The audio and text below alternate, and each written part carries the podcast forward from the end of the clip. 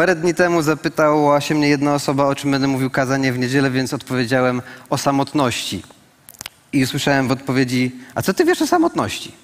I coś w tym jest. Nie każdy z nas doświadcza samotności w ten sam sposób, ale bez względu na doświadczenie, coś tam jednak wiemy. Ale dzisiejszym celem jest tak naprawdę spojrzenie na problem samotności i na rozwiązanie i perspektywę, jaką daje nam Słowo Boże na to. Jak wznieść się ponad samotność? O tym dzisiaj będziemy się modlić, więc zacznijmy od modlitwy. Panie nasz, mów do nas. Chcemy dzisiaj naprawdę być przemienieni przez Twoje słowo. Ono nigdy nie wraca puste, ale wykonuje swoją pracę, Panie, więc otwieramy się teraz. Mów do nas. Amen? Amen. Niech tak się stanie. To właśnie znaczy Amen. A więc samotność. Wiecie, biorąc nawet na warsztat Biblię, ona nie pozostawia wątpliwości, że żaden z nas, człowiek nie jest stworzony i nie istnieje po to, aby być samotną wyspą. Mamy mieć relacje z innymi ludźmi. Czytamy o tym przykładowe dwa fragmenty. Księga Rodzaju, drugi rozdział, osiemnasty werset. Pan, Bóg, stwierdził też, niedobrze jest być człowiekowi samemu. Uczynię mu pomoc pasującą do niego. To mówi oczywiście o Adamie, stwarza Ewę. Jest wszystko dobrze, poza jedną rzeczą, innym człowiekiem. Potrzebujemy siebie nawzajem. Księga Kaznodziei, czwarty rozdział, ósmy werset mówi z kolei tak. Oto człowiek samotny. Nie ma przy nim nikogo, ni syna, ni brata, ani końca trudu, ani powodu, by cieszyć się dorobkiem. Bo dla kogo się trudzę, odmawiam sobie dobrodziejstw. To też jest marnością i przykrym zajęciem. Więc przykładowe dwa obrazy stawiają człowieka, który może mieć być może to jesteś ty dzisiaj. Możesz mieć uporządkowane inne sfery życia, mogą być zaspokojone inne potrzeby, ale tak długo, jak jesteś gdzieś oderwany od drugiego człowieka, możesz być po prostu w tym stanie, kiedy po prostu czujesz się źle. Samotność to jest tak naprawdę pewien rodzaj cierpienia i może dotyczyć wielu z nas. A więc czym jest samotność?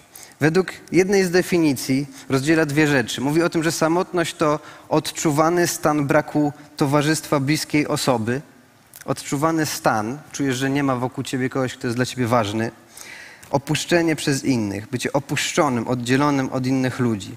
A druga perspektywa mówi o tym, że jest to życie w odosobnieniu z dala od ludzi.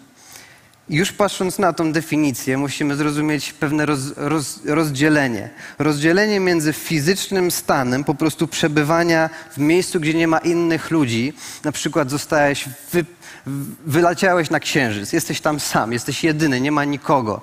Niektórzy by się cieszyli, ale to jest ten stan, kiedy po prostu fizycznie nie ma wokół ciebie nikogo. Ale definicja samotności, problem samotności dotyczy tak naprawdę tego momentu, kiedy jesteś wśród ludzi, ale masz pewne odczucie. Mówimy, że jest różnica między samotnością a uczuciem osamotnienia. Profesor Dilip Jeste powiedział coś takiego, posłuchajcie. Samotność nie oznacza bycia samemu, samotność nie oznacza braku przyjaciół. Samotność definiowana jest jako subiektywna depresja. I uwaga, według niego jest to rozbieżność między tym, jakich relacji społecznych człowiek oczekuje, a tym, jakie rzeczywiście ma. Zwróćcie uwagę, kiedy myślimy o samotności, możemy myśleć o tym właśnie w ten sposób. Nie chodzi, że jesteś fizycznie oddzielony od innych, wracasz do pustego mieszkania. To jest prawda dla części z nas, ale uczucie, odczucie samotności, epidemia samotności, o której się mówi dzisiaj społecznie, dotyczy bardziej tego, że jest rozbieżność między tym, jakich relacji społecznych człowiek oczekuje, a tym, jakie rzeczywiście ma. Samotność można porównać do głodu. Kiedy czujesz głód, to wiesz, że masz pewną potrzebę fizyczną, którą musisz zaspokoić. Potrzebujesz coś zjeść. I wtedy cała Twoja uwaga koncentruje się właśnie na tej potrzebie. Musisz coś zjeść, musisz to zaspokoić. Ale kiedy czujesz samotność, to nasza uwaga jest skupiona na inny rodzaj naszej potrzeby potrzeby społecznej, którą również chcesz jakoś zaspokoić. I wtedy koncentrujesz się właśnie na tym, na tym deficycie, na tej potrzebie kontaktu z drugim człowiekiem. idąc dalej, tylko wam zaznaczę, dzisiejsze kazanie składa się z trzech części. Pierwsza to tak, gdzie jesteśmy teraz, kiedy po prostu patrzymy na samotność, a druga, kiedy wprowadzę nas w dwie perspektywy biblijne, które mogą według mnie być pewnym uzupełnieniem do tego, w jaki sposób wznosić się ponad samotność. A więc można porównać ją do głodu, ale samo rozpoznanie uczucia to jest jedna część, a można iść dalej. W jaki sposób jesteśmy w stanie ją zaspokajać? Kiedy mówimy o ubóstwie, większość z nas kojarzy ubóstwo z czymś materialnym. Kiedy mówimy o człowieku ubogim, to myślimy o kimś, kto nie ma środków, nie ma zasobów, aby przetrwać kolejny dzień czy tydzień. Po prostu tego nie masz, więc nie możesz tego wziąć, nie możesz czegoś kupić, nie możesz napełnić, zapełnić tych potrzeb. Ale tak samo realną dzisiaj jest ubóstwo społeczne. Tak samo realne dzisiaj jest ten moment, że nie masz zasobów, ludzie nie mają zasobów, nie jesteś w stanie przeżyć kolejnego dnia czy tygodnia, bo nie masz po prostu skąd tego wziąć. Nie chodzi o rzeczy materialne, tylko chodzi o ludzi, od których możesz otrzymać pewną informację, że Twoje życie ma sens, że Twoje życie jest cenne dla kogoś, że ktoś Cię widzi, że dla kogoś masz wartość. I kiedy jest się w tym stanie, kiedy jest się w tym momencie, że nie można tego zaspokoić, kiedy brakuje intymności i kontaktu i zaczynamy myśleć, że nikogo nie obchodzimy, jesteśmy rozczarowani ludźmi. Człowiek osamotniony, człowiek przeżywający uczucie osamotnienia, często to jesteś ty lub ja, jesteśmy rozczarowani innymi ludźmi. Myślimy właśnie, że nasze życie, moje życie, innych ludzi nie interesuje, nie ma dla nich znaczenia możemy przyjąć i zakotwiczyć tą myśl, i to jest już coś strasznego. Kiedy zaczynasz być w tym swoim głębokim miejscu, kiedy czujesz, że nie masz skąd sięgnąć, nikt cię tobą nie zainteresował, nie jesteś w stanie być w tym połączeniu, nie znajdujesz tej grupy, idziesz do biura, idziesz do szkoły, idziesz na studia, jesteś otoczony ludźmi, ale mimo wszystko czujesz, że jesteś od nich całkowicie oderwany. Oczekiwania, jakie masz do tych relacji, zupełnie nie pokrywają się z tym, jakie masz potrzeby wobec tych, co dostajesz od tych relacji. Więc e, zaczynają się różne myśli, zaczynają się różne myśli. I kiedy się nad tym zastanowić, to to doświadczenie, kiedy widzisz ludzi wokół siebie, kiedy wiesz, że jest tak wiele, jesteśmy tak skomunikowani ze sobą, masz tą świadomość, że ty jesteś od tego oddzielony, to naprawdę może przypominać i dla mnie przypomina piekło. Jesteś oddzielony od innych, trwasz w miejscu cierpienia ze świadomością, że gdzieś tam jest dobrze, dobrze dla innych, ale nie dla ciebie. Statystyki mówią, że w dzisiejszym czasie, w dzisiejszych świat, różne są statystyki, ale biorąc pod uwagę cały świat, myślę, że jedna trzecia, po przebadaniu wielu krajów, jedna trzecia dorosłych ludzi mówi, że się zmaga z tym uczuciem osamotnienia albo wręcz żyje w samotności. W Polsce w ciągu ostatnich 10 lat liczba osób żyjących samotnie wzrosła o 34%. Tu mówi o tym fizycznym osamotnieniu, o tym byciu oderwanym od innych. Już co czwarte gospodarstwo domowe jest prowadzone przez jedną osobę i szacuje się, że do 2035 roku odsetek takich gospodarstw wzrośnie o 30%. A więc obecnie w całym kraju jest około 7 milionów singli. Ludziom coraz większa tendencja jest do tego, aby żyć w oderwaniu od innych, aby prowadzić swoje życie i swoje sprawy w pojedynkę, a to wzmaga to uczucie. A kiedy widzimy świat, który jest pełen osamotnionych ludzi, kiedy widzimy ludzi, którzy są pełni tych uczuć, że są oderwani od innych, kiedy są tak ubodzy społecznie, to badania pokazują, że życie w tym stanie nie jest pozbawione efektów, negatywnych owoców. Jednym z nich jest życie w dużo większym poziomie stresu. Kolejnym jest szybsze starzenie się.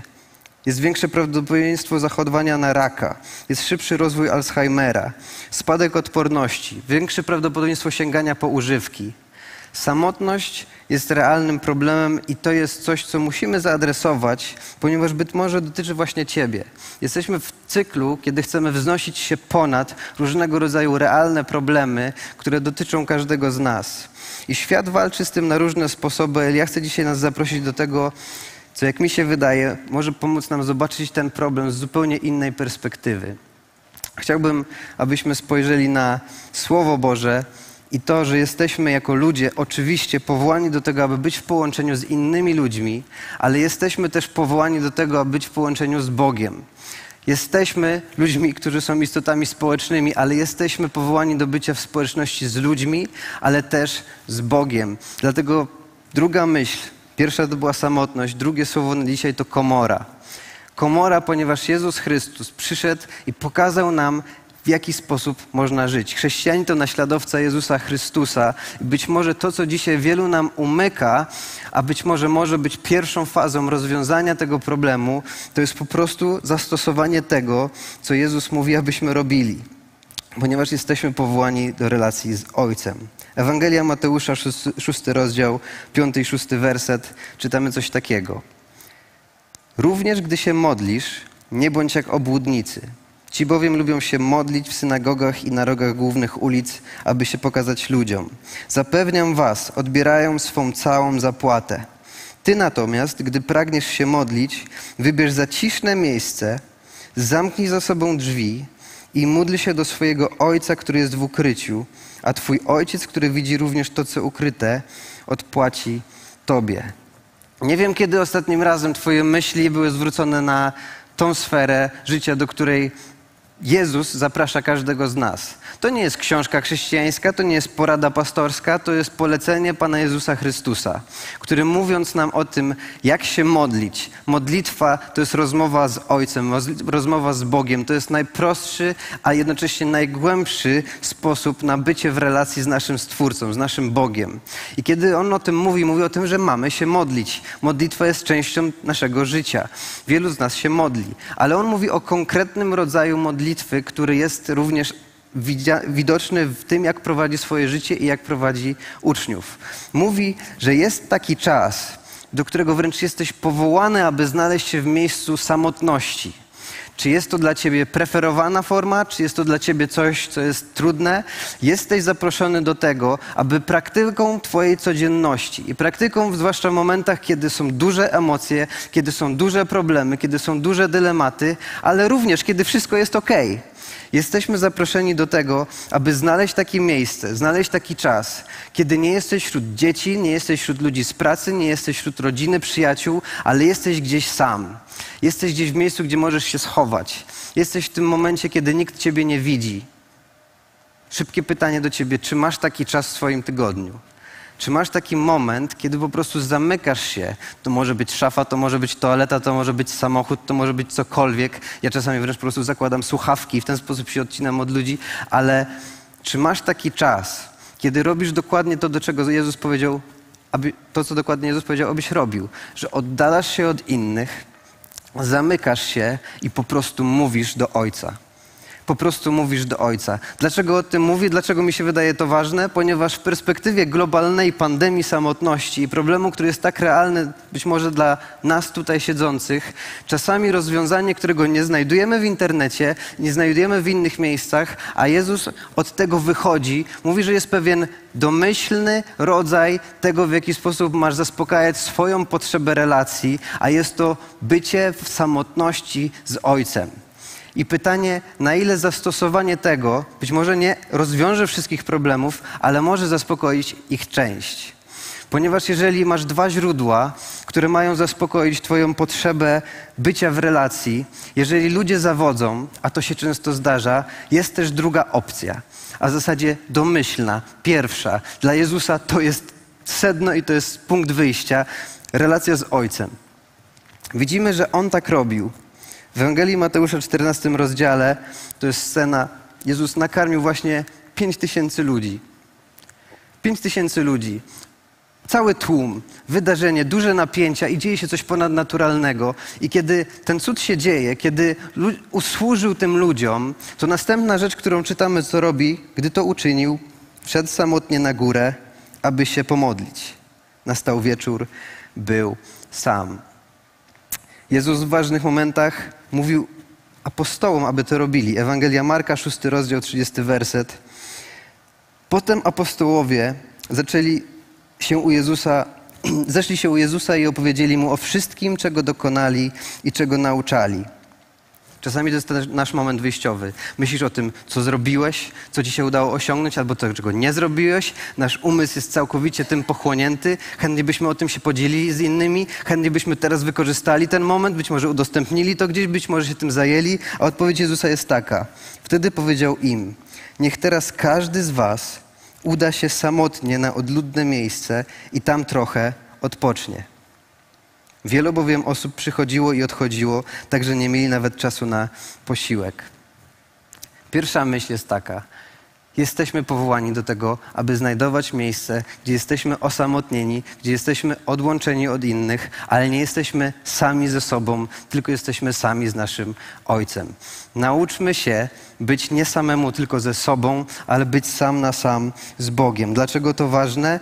Ponieważ wierzę i to jest moje przekonanie i chciałbym, żebyś usłyszał to zdanie dzisiaj, że jeżeli nie zaczniesz szukać w Bogu tego, czego dzisiaj szukasz u ludzi, to możesz na zawsze pozostać w tym samym miejscu.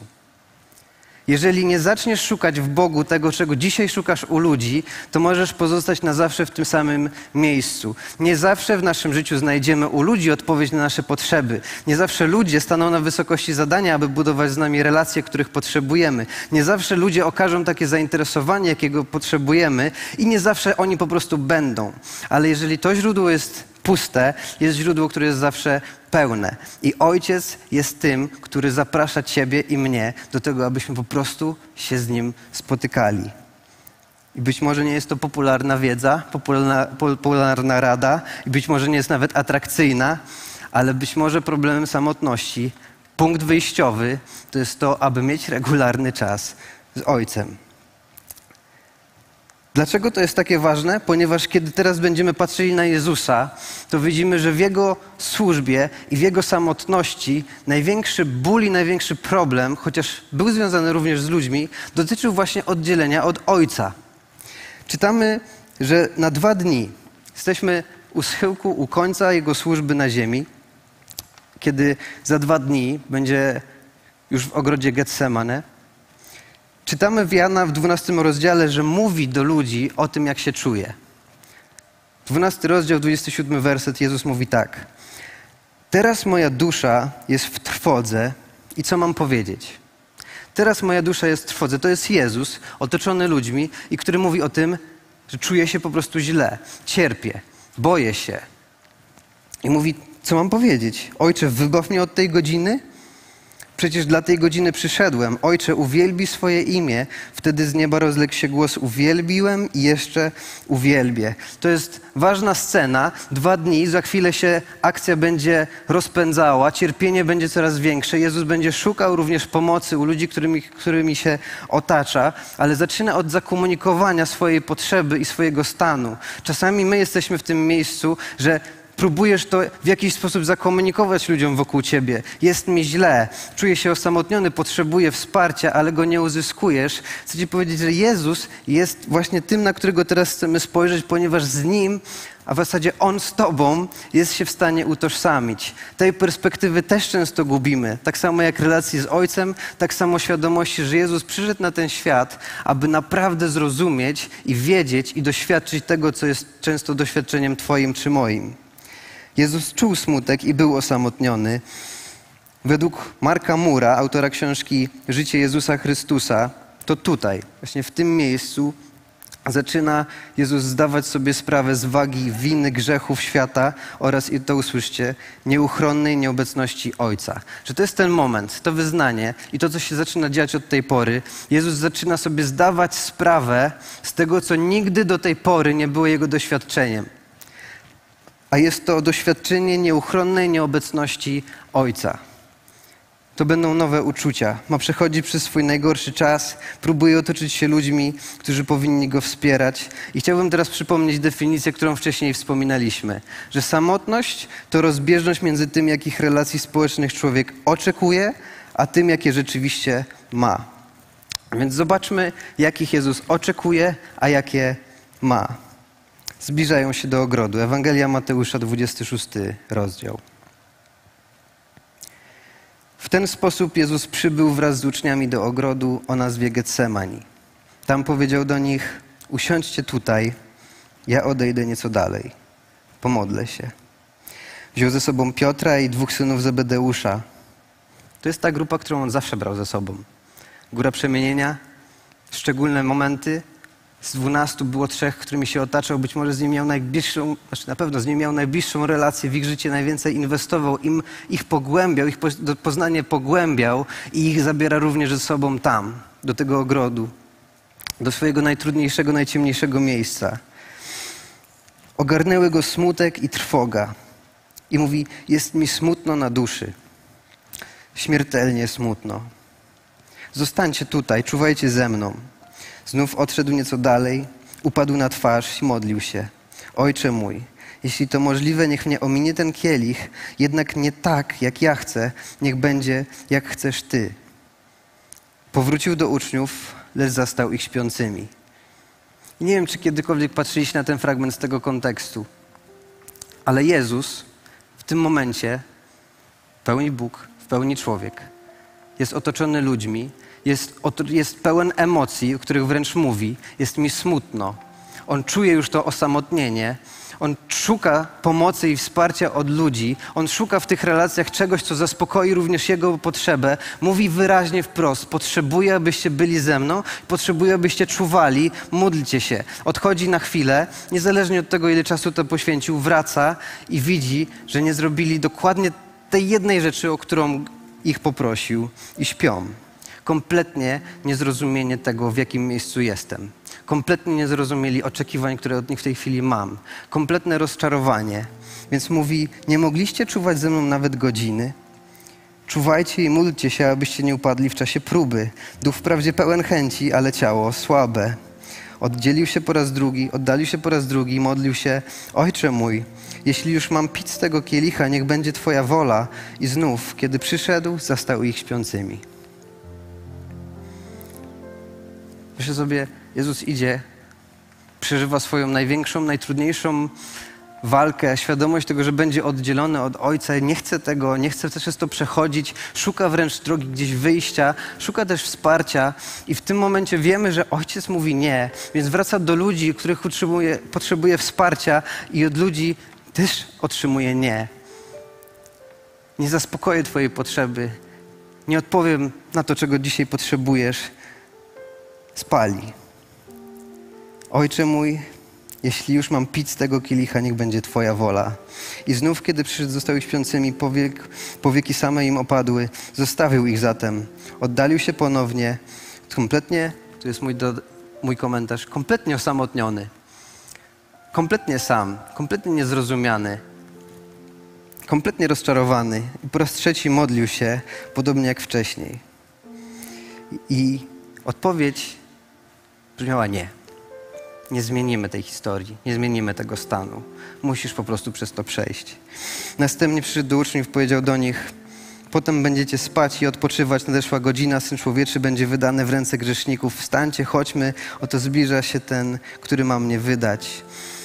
Jezus, Jego samotność w tym momencie jest tak wyraźna dla mnie, jest tak widoczna, że fundament, na którym on swoje życie prowadzi na połączeniu z Ojcem, ale też na połączeniu, byciu wśród innych ludzi, których kocha którzy kochają Jego.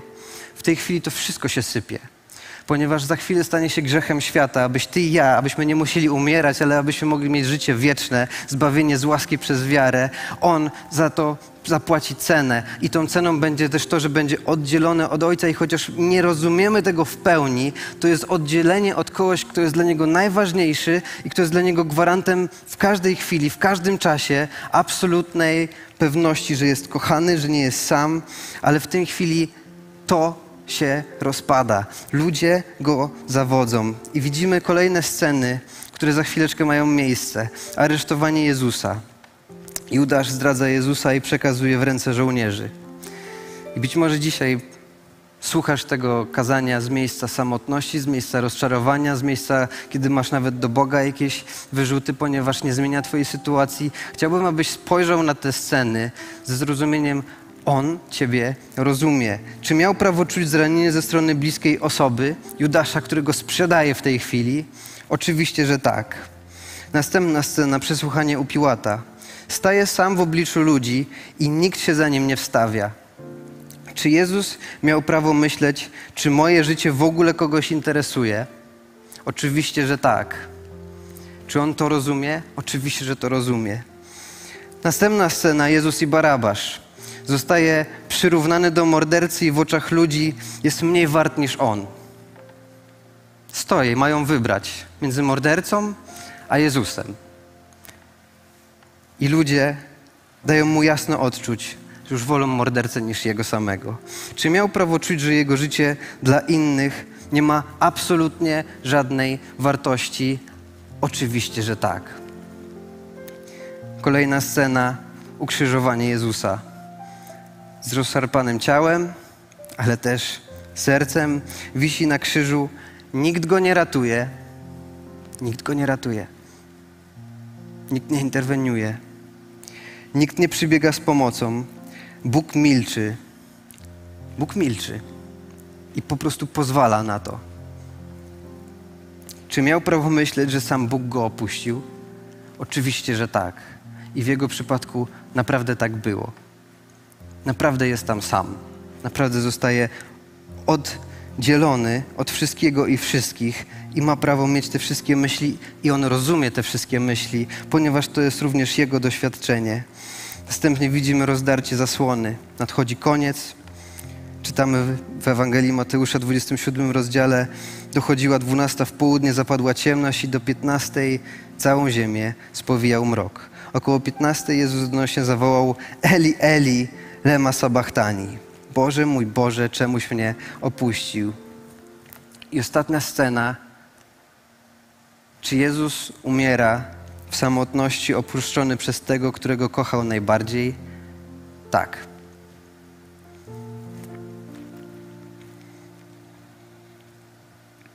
Jezus został odłączony, abyśmy byli przyłączeni.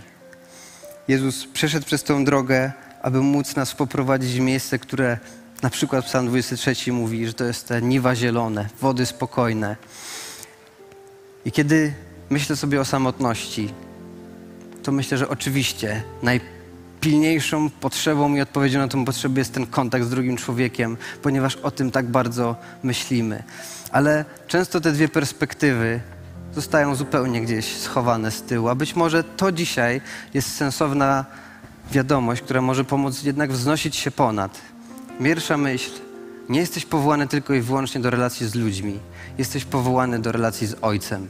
Dla Jezusa to było sedno i to było najważniejsze. To rozdzielenie kosztowało go najwięcej, więc zachęcam Ciebie, bez względu czy startujesz dzisiaj z miejsca totalnej samotności, bólu, cierpienia i rozczarowania, czy być może jest po prostu dobrze. Nie zaniedbuj czasu w komorze. Uczyń z tego jakiś priorytet. Być może masz problem z dyscypliną, być może to nie będzie codziennie o tej samej porze, w tym samym miejscu, ale zbuduj w sobie ten odruch, że kiedy ciśnienie wzrasta, kiedy myśli szaleją, kiedy pojawiają się właśnie te wszystkie rozczarowania, uczucia, emocje, pójdź w miejsce właśnie, gdzie jesteś sam. Tam być może padnij na kolana, być może się połóż, być może włącz muzykę, być może bądź w milczeniu, ale mów do Ojca. Szukaj relacji z Ojcem. Naucz się nie być sam ze sobą, ale naucz się być sam na sam z Ojcem. Dla Jezusa to było, to był stan domyślny. A jeżeli przechodzisz przez samotność, jesteś w tym miejscu, to dzisiaj chcę Ci dać też tą perspektywę, którą też często gubimy. Ten ktoś Ciebie naprawdę rozumie, bo on przeszedł przez to samo doświadczenie. Tylko, że on przeszedł przez nie po to, abyś Ty nie musiał być w oddzieleniu od Ojca, ale zawsze musisz do Niego przyjść. Być może ludzie zawodzą, ale zawsze możesz przyjść do Ojca. I zakończenie. Moje doświadczenie jest takie, że w chwilach, kiedy naprawdę samotność przychodzi, to uczucie odosobnienia przychodzi, jest takie, że wielokrotnie to, że idę do komory, załatwia sprawę wielokrotnie to, że coś jest nie tak, oczekiwania społeczne, uczucia wśród ludzi, będąc w tłumie, nawet w kościele, czuję się zupełnie nie tak, jak powinienem. Pójście sam na sam z Ojcem wielokrotnie wyprowadza mnie z tego miejsca. Zaspokajam tą potrzebę w inny sposób, widzę inną perspektywę, jestem w stanie wznieść się ponad to i iść dalej, bez zmieniania okoliczności społecznych. Ale to jest jedna noga. Bo druga prawda jest taka, że są takie momenty, kiedy to nie rozwiązuje problemu. I naprawdę jest taki czas, kiedy po prostu potrzebujesz drugiego człowieka. Nawet Jezus zwraca się do uczniów, aby byli z Nim ponieważ są te momenty, kiedy jednak potrzebujesz drugiego człowieka. I być może najtrudniejsze dla nas jest czasami właśnie to, żeby zrozumieć, dlaczego zawsze ta inicjatywa ma być po mojej stronie, ale musisz zrobić to, co jest dla ciebie najtrudniejsze. Wyjść i spotkać się z Bogiem. Wyjść i spotkać się z człowiekiem. Wyjść i powiedzieć, co czujesz w środku, czego potrzebujesz. Wyjść i zmierzyć się z tym, w jakim miejscu dzisiaj jesteś. I nawet jeżeli w tamtym miejscu, w Ewangelii, obserwujemy świat i dzisiaj obserwujemy świat, to jest coś, co jest, zostawił nam w prezencie. I jest to po prostu Kościół. Kościół jest Bożym pomysłem na to, aby człowiek mógł zawsze być w połączeniu z Ojcem i mógł być w połączeniu z innymi. Nawet jeżeli w innych miejscach, innych sferach, w Twoich doświadczeniach nie było dobrze, Bóg buduje Kościół, aby ci, którzy mają tą potrzebę, zostawiam to, co za mną, z wiarą idę po to, co przede mną, mieli to miejsce, gdzie mogą przyjść, gdzie mogą zbudować na nowo swoją relację z Ojcem i z relację z innymi ludźmi. To jest to miejsce, po to Kościół jest. I być może nie odpowiada dzisiaj na potrzeby wszystkich ludzi, ale to jest nasza misja. Po prostu użyć tego, co Jezus nam zostawił. Na Jego skalę budujemy Kościół. Kościół jest miejscem, w którym możemy odpowiadać na ten problem samotności i być może część Twoich potrzeb jest zaspokojona właśnie tutaj, nawet kiedy przychodzisz w niedzielę. Więc dzisiaj Chciałbym zaprosić nas, żebyśmy wstali, abyśmy mogli się pomodlić.